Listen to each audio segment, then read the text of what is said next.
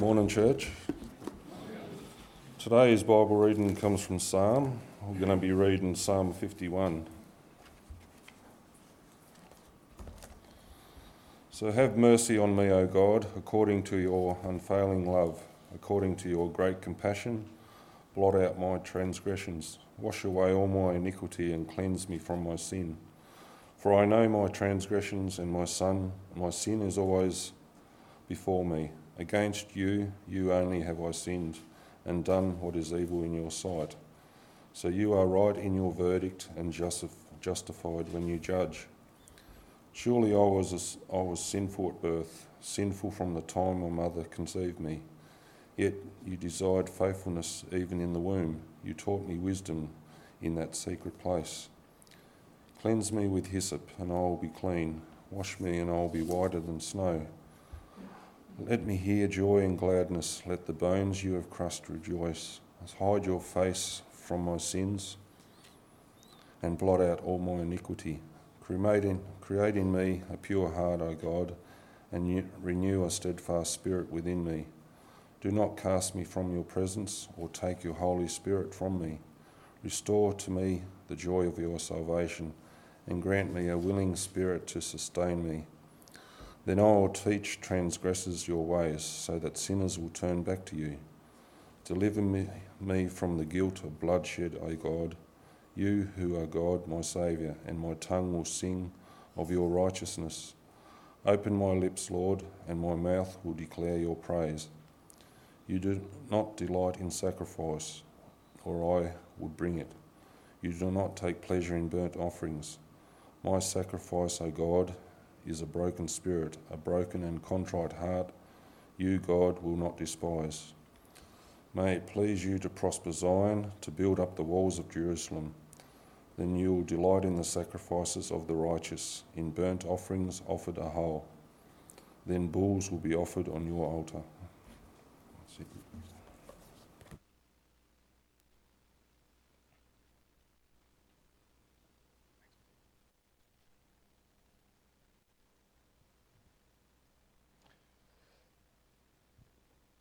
Excellent. Thank you, Peter. And good morning, everyone. Uh, I'm Etienne, and yes, welcome to visitors. Anyone with us first time? Great to have you. I'll get to talk for the next, it's a fairly long message. I'm going to do my best to uh, keep you with me. Uh, yeah, half an hour. Let's go for that uh, as, we, as we work through this. And I want to lead in with a, with a, perhaps a, a, a, tough question, and, and I do so at the risk of um, causing further uh, hurt for, for any, any, any victims of the abuse that Ryan read to us about this morning. Uh, but my question is this.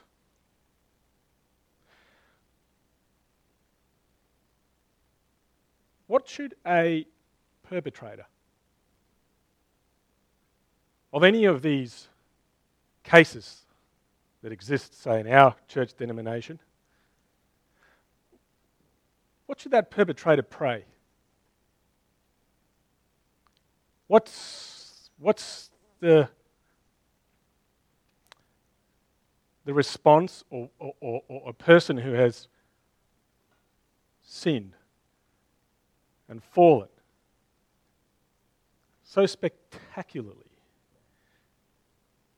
to do in terms of their relationship with God? It's an incredible question, isn't it? It's an incredibly important question because we are journeying through the Psalms, and I've said to you in the last two weeks, it paints to us a picture of what's involved in having a relationship with God, living a life in relationship with God. And in some ways, the stuff we spoke about the last two weeks is sort of the straightforward, easy stuff. We said, meditate on the Word of God, take refuge in the King, in, in, in Christ. But now we get to the, the hard, yucky stuff. What do you do? When you fail morally as a child of God. Notice when, not if. When you fail. What does the person who is meditating on the law of God, the blessed person, the person who is taking refuge in Christ, Christ, fails? when they fail. What do they do? How do, how do you pray? How does that work itself out in your relationship with God? That's, that's the question that's before us this morning. And we're looking at the prayer of a man who has failed spectacularly. The man who's described in the Bible as a man after God's own heart, a man who is that much of a model to the faith community across history. His name's David. And his failure is something that would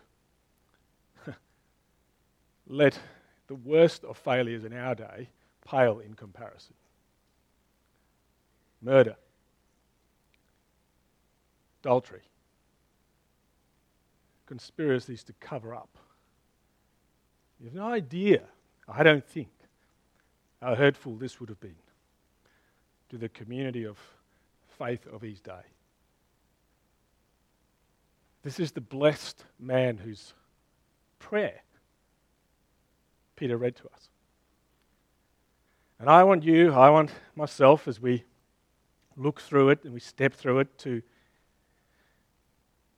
make it ours uh, maybe it's yours this morning because you you, need to deal with some failure in your life. Maybe you will have to in time to come. Maybe you have had to, and all of us, one way or another, will need to continue to. It's an important part of the book of Psalms. Um, I have, in fact, already preached this five years ago here, so forgive me if I repeat myself. Um, let's go. Six things that comes out of this prayer. Six things that I think the, the person who has failed can and need to be able to say. Now, just before I lunge in, I notice that I don't have my sermon with me. now, that's okay. I, am going to have a go at this um, without. It is actually, someone mind running into my office. It's on my desk. And then I'll, I'll, I'll just, just to be sure, I'll, I'll, have a go without. But, um, but we'll see how we go. Thanks, Chris. All right, six things. Um, anyone see that? We'll, we'll, we'll do our best. Thanks, Chris.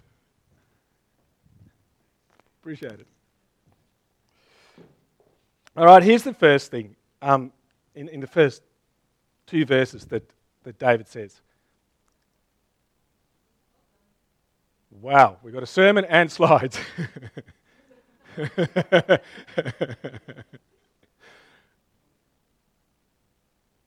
God have mercy on me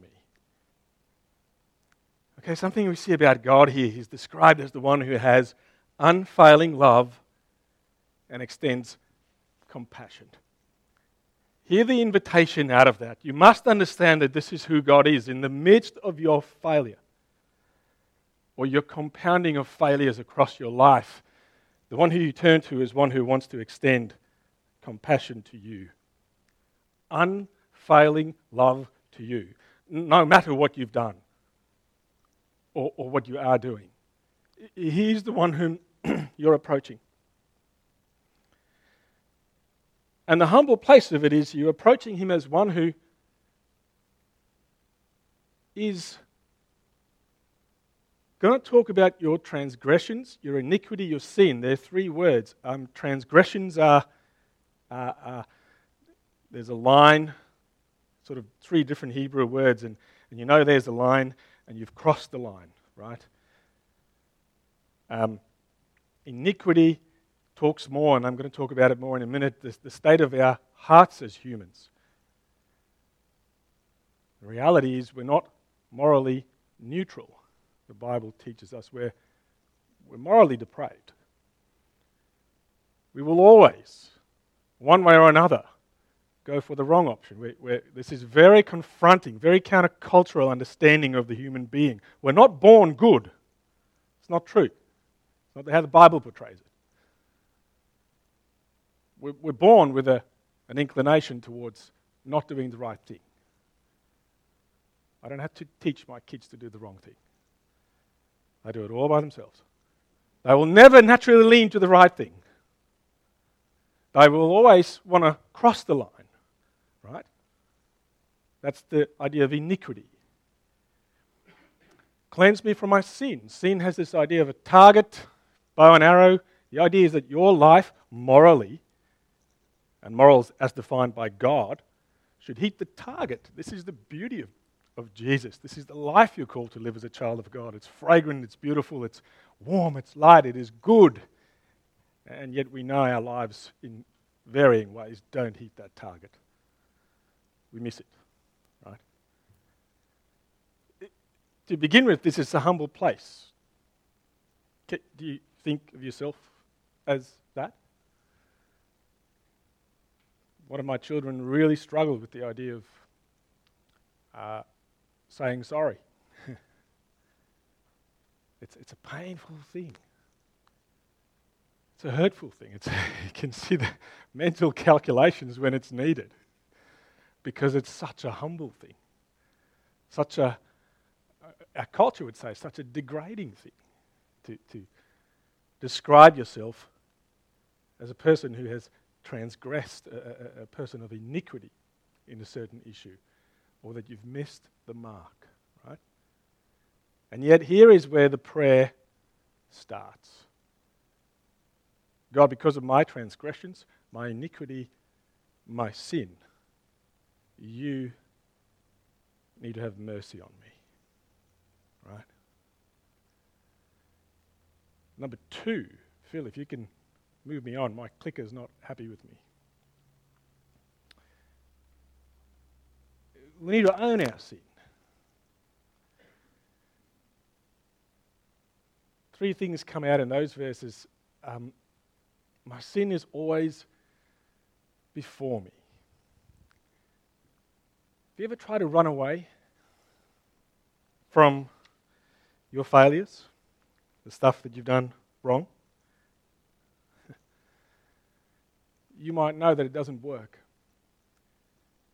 You can only run for so long, and then it catches up. And all throughout the Psalms, there are these vivid descriptions of what happens to a person who's trying to run away. No sleep. I would argue some, not all, many of our mental health problems. anger. They come from running. Running from saying, I refuse to stop and say, hey, there is, there is actually something that's, that I'm needing to deal with about myself. Right? The truth is that your sin is always before you.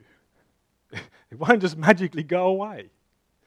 And secondly, uh, we, we need to acknowledge it as sin. This is touching to the, the first point, but, but David, it seems obvious. Says that to God, in his case, what makes it so bad is that against you, God, I have sinned. I have missed the mark, crossed the line that you have drawn, and the mark that you have set. Our natural inclination is to change where the line lies so that I can say to myself, I haven't crossed it. It's not true. Let's just say there is no target to hit. That's what the culture does constantly shift the target to accommodate our wrongdoing. No. this is so countercultural. No. I have missed the target, and I know that it's sin. I know that against you and you only have I sinned, David says. And, and, and thirdly, there, uh, I confess that my sin is inherent. We're going back to this thing of, of um, yeah, the, the technical term is inherent sin or original sin or, or total depravity. Um, there's a lot of theology around this. I won't go into all of it, but I'll, I'll simply say that I think a good way to understand ourselves as human beings, again, is that we are not morally neutral or morally good by default. It's quite the opposite way. We're born that way. We're broken. Our inclination is not to do the good, right, selfless thing. Right? Now, you might say to me, it's very glum stuff. It's very negative. It's very, let's see how bad we can make ourselves feel today, how hard we can be on the human heart and spirit. Perhaps, yes. But here's one good reason why these first two points are important. A few years ago, we had the Thai cave disaster. Do you remember that disaster where those boys were trapped a few years ago? They were as I understood it, 11 kilometres, if, if I have my facts straight. No, three kilometres, rather. Uh, three kilometres from where they started, 800 metres down. Uh, it was an 11 hour trip from where they had to start the dive to one by one get those boys back. Without these facts, it's quite hard to really fully appreciate the wonder of this rescue effort. If you don't understand the true extent of their lostness, you can't fully marvel at the true extent of, of their deliverance. And the same is true for you, the same is true for me. With respect to the condition of our hearts in general, or with respect to a particular moral failure that you might be dealing with, unless you understand how bad it is, you're going to fail to grasp just exactly how spectacular your deliverance might be. And that's what the first two points do. They paint the picture for us. And David in his prayer says, I'm going to not bar any holes, make no bones of it. This is how bad it is.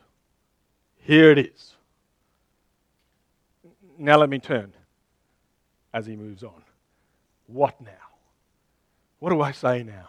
I've done this in the humble place. What's the next thing? Here he goes. He says, Clean me up. Please clean me up. That's the, that's the cry. Um, the word cleanse is literally de sin me. Wash is the symbolic thing of baptism. Wash me, like you have a shower, you clean your body, right? Blot out is, is like white out. It, it doesn't exist. Delete what's there. And, and, and, and the sort of water gets wonderfully deep here because this cleansing, this de sinning, this correcting of the human heart comes at an incredible cost. This is not something that comes easy or cheap. And the hint of it is actually right here in this psalm. He says, Cleanse me with, with hyssop. To you and me, that's just Old Testament language, but but he knew what he was talking about. Here's what he was talking about. Come with me to Exodus. If, if you're near to church, bear with me, I'll explain. If you know the story, come with me. God says to his people in Egypt, just before he delivers them, they need to do something, celebrate a meal. And as part of that meal, take a bunch of hyssop, dip it into the blood, in the basin and put some of it uh, on the top, both sides of the doorframe of your house. Right? And later on in Hebrews, we read these verses. I'm going to read it to you. When Moses had proclaimed every command of the law to all the people, he took the blood of calves together with water, scarlet wool, and branches of hyssop and sprinkled the scroll on all the people. He said, This is the blood of the covenant which God has commanded you to keep. In the same way, he sprinkled with the blood both the tabernacle and everything used in its ceremonies. In fact, the law requires that nearly everything be cleansed with blood. And here's the key part without the shedding of blood, there is no forgiveness.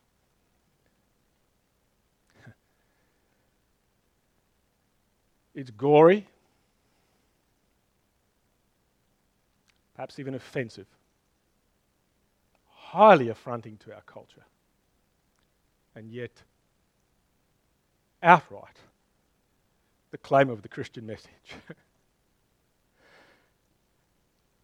the blood, of course, that ultimately cleanses, not that of the temporary rites of the Old Testament. No.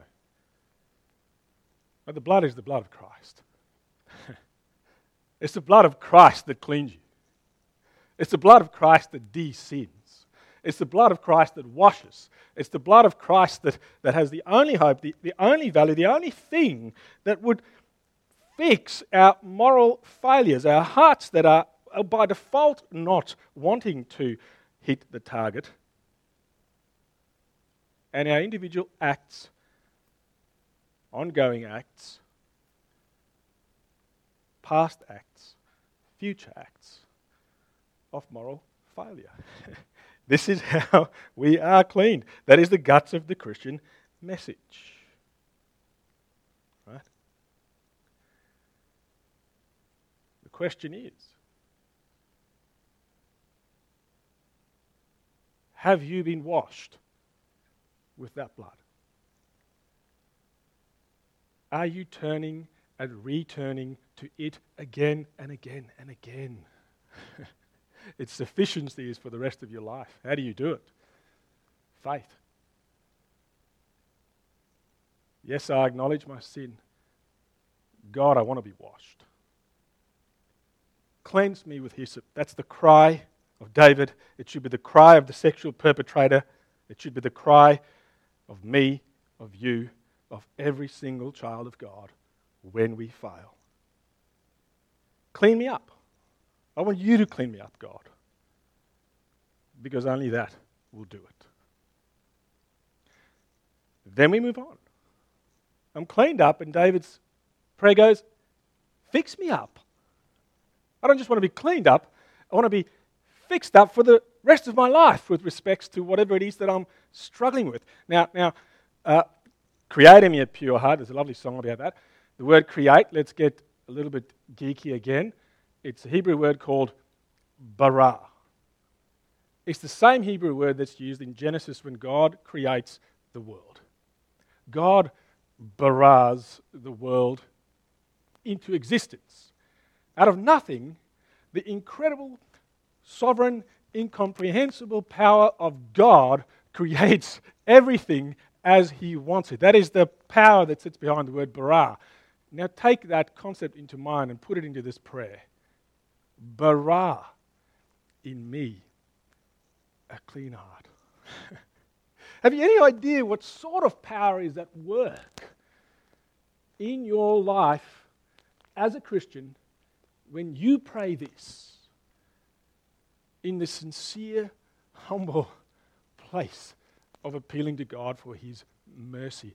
Friends, it's the same power that created you and everything else, the same power that will recreate and ordain a new heavens and an earth. That power is at work in you when you pray this.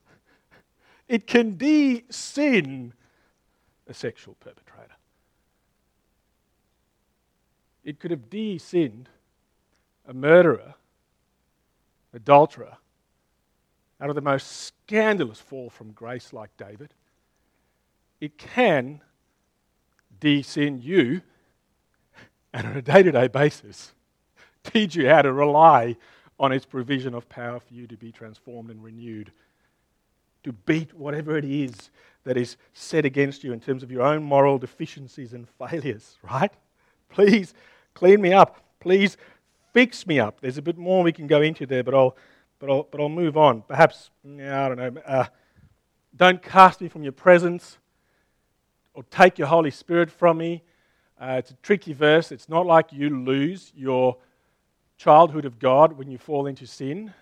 Uh, it's more, let your Holy Spirit work in me. Do not take that powerful working of transforming me away. I want to get back to that. It's repentance, right?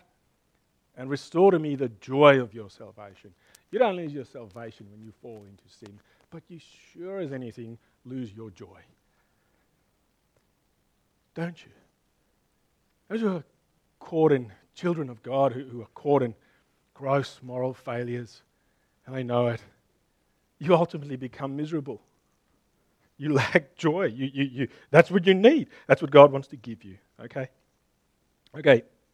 So far, we've said, just to recap, when we're stuck in our moral failures, here's what we need to say, more or less God, have mercy to your unfailing love. I, I, own my sin. Please clean me up. Please fix me up. And Now, the last two. Um, I, I want to share this with others. Those verses 13 to 16, it, it sounds almost a bit, bit cocky, a bit arrogant, you know. I want to teach transgressors your ways. Um, yeah, uh, my mouth will declare your praise. But I think we need to get what David, in this case, who prays this, wants to do. He says, I want my own experience of what it means to be cleaned up by you to bless others. Here's the thing you need to know about me I know this God cleans up, cleans people up, fixes people up. and that's what I want to be able to say. I don't want to be able to say to you, look how morally perfect I am, look how high I've advanced up the spiritual ladder, and look at me as the spiritual elite example. No. What I want to be able to say to you, David says, is I've been cleaned up. I'm being helped to get fixed up and grown in Him. That's what I want to be able to say. So, God, if, if there's any reason why, other than your unfailing love, you should grant my request to de-sin me and to bara in me a clean heart. Do it for the sake of other people, not even for me, that they may know how good you are, that this is the business that you're in, and this is how great and good you are, please. Right? This is why you should also want it for yourself. Parents, that you say for your children, this is what's good about the God whom we love. This is how He's fixed me up, helped me, cleaned me. This is why vulnerability in the Christian community is incredibly important in the appropriate places to say, yes, yes. Yes, I was addicted to pornography once. God cleaned me up. He's good. Say it, share it, because there's glory for God in this, right? Do this in me so that I can pass this on and through to others. And there's a little bit more there just in terms of the humility and the, the contriteness of heart that David speaks about. But I'll move on to the last point. God, please bless the victims of my sin. It's fascinating that David goes on. I mean, he talks about Zion, and this is the church of the day, Jerusalem. Um, the sacrifices of the righteous, and so forth. Um, why does he bring that into the prayer at all? The prayer of his own sin.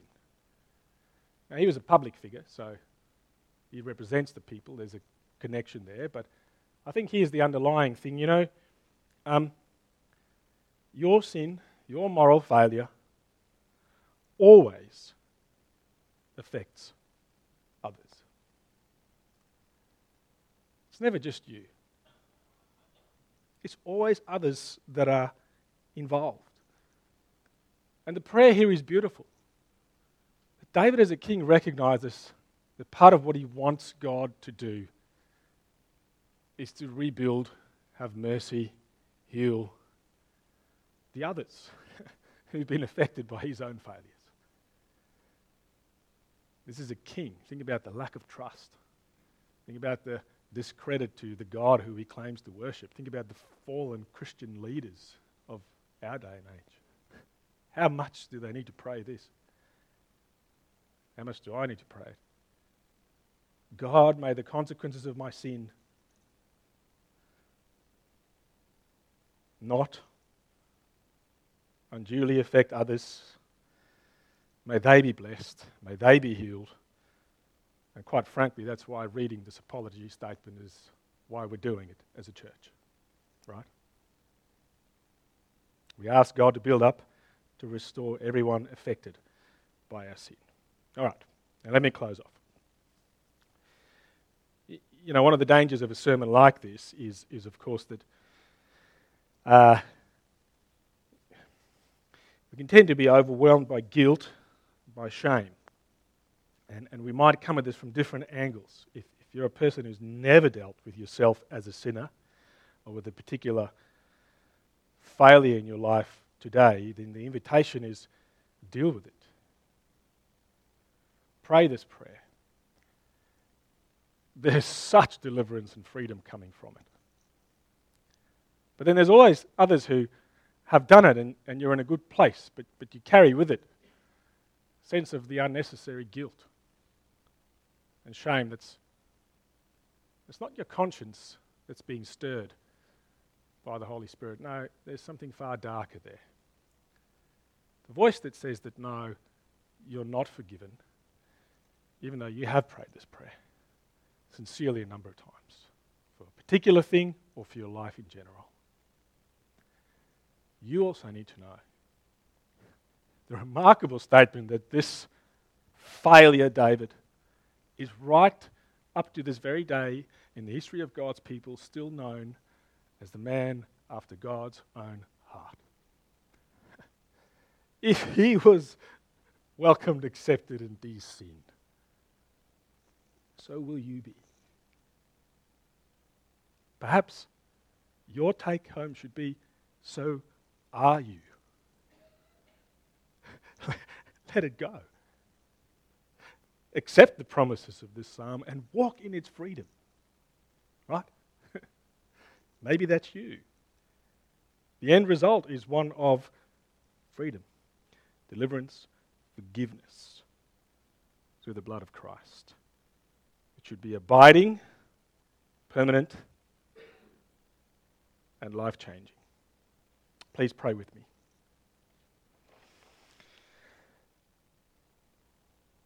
Our Father, will you have mercy upon me in your unfailing love and compassion?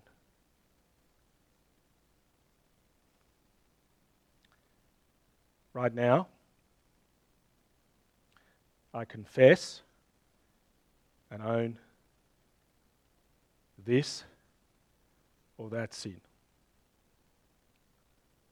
I do not deny it and I take responsibility for it. It's mine. My Lord, please clean me. Wash me. Blot out my sin. Thank you that you've done this so fully in Christ and that He is sufficient for it. As I go forward, please fix me up or continue to fix me up more and more. I want to be stronger. I want to enjoy you more in godliness and in Christ likeness. And Father, may the defining thing of my life be that I share of your great work in me with others. And dear Father, will you please Fix, help, restore in your grace and mercy any who are affected by my sin. I pray, I ask, in Jesus' name, Amen.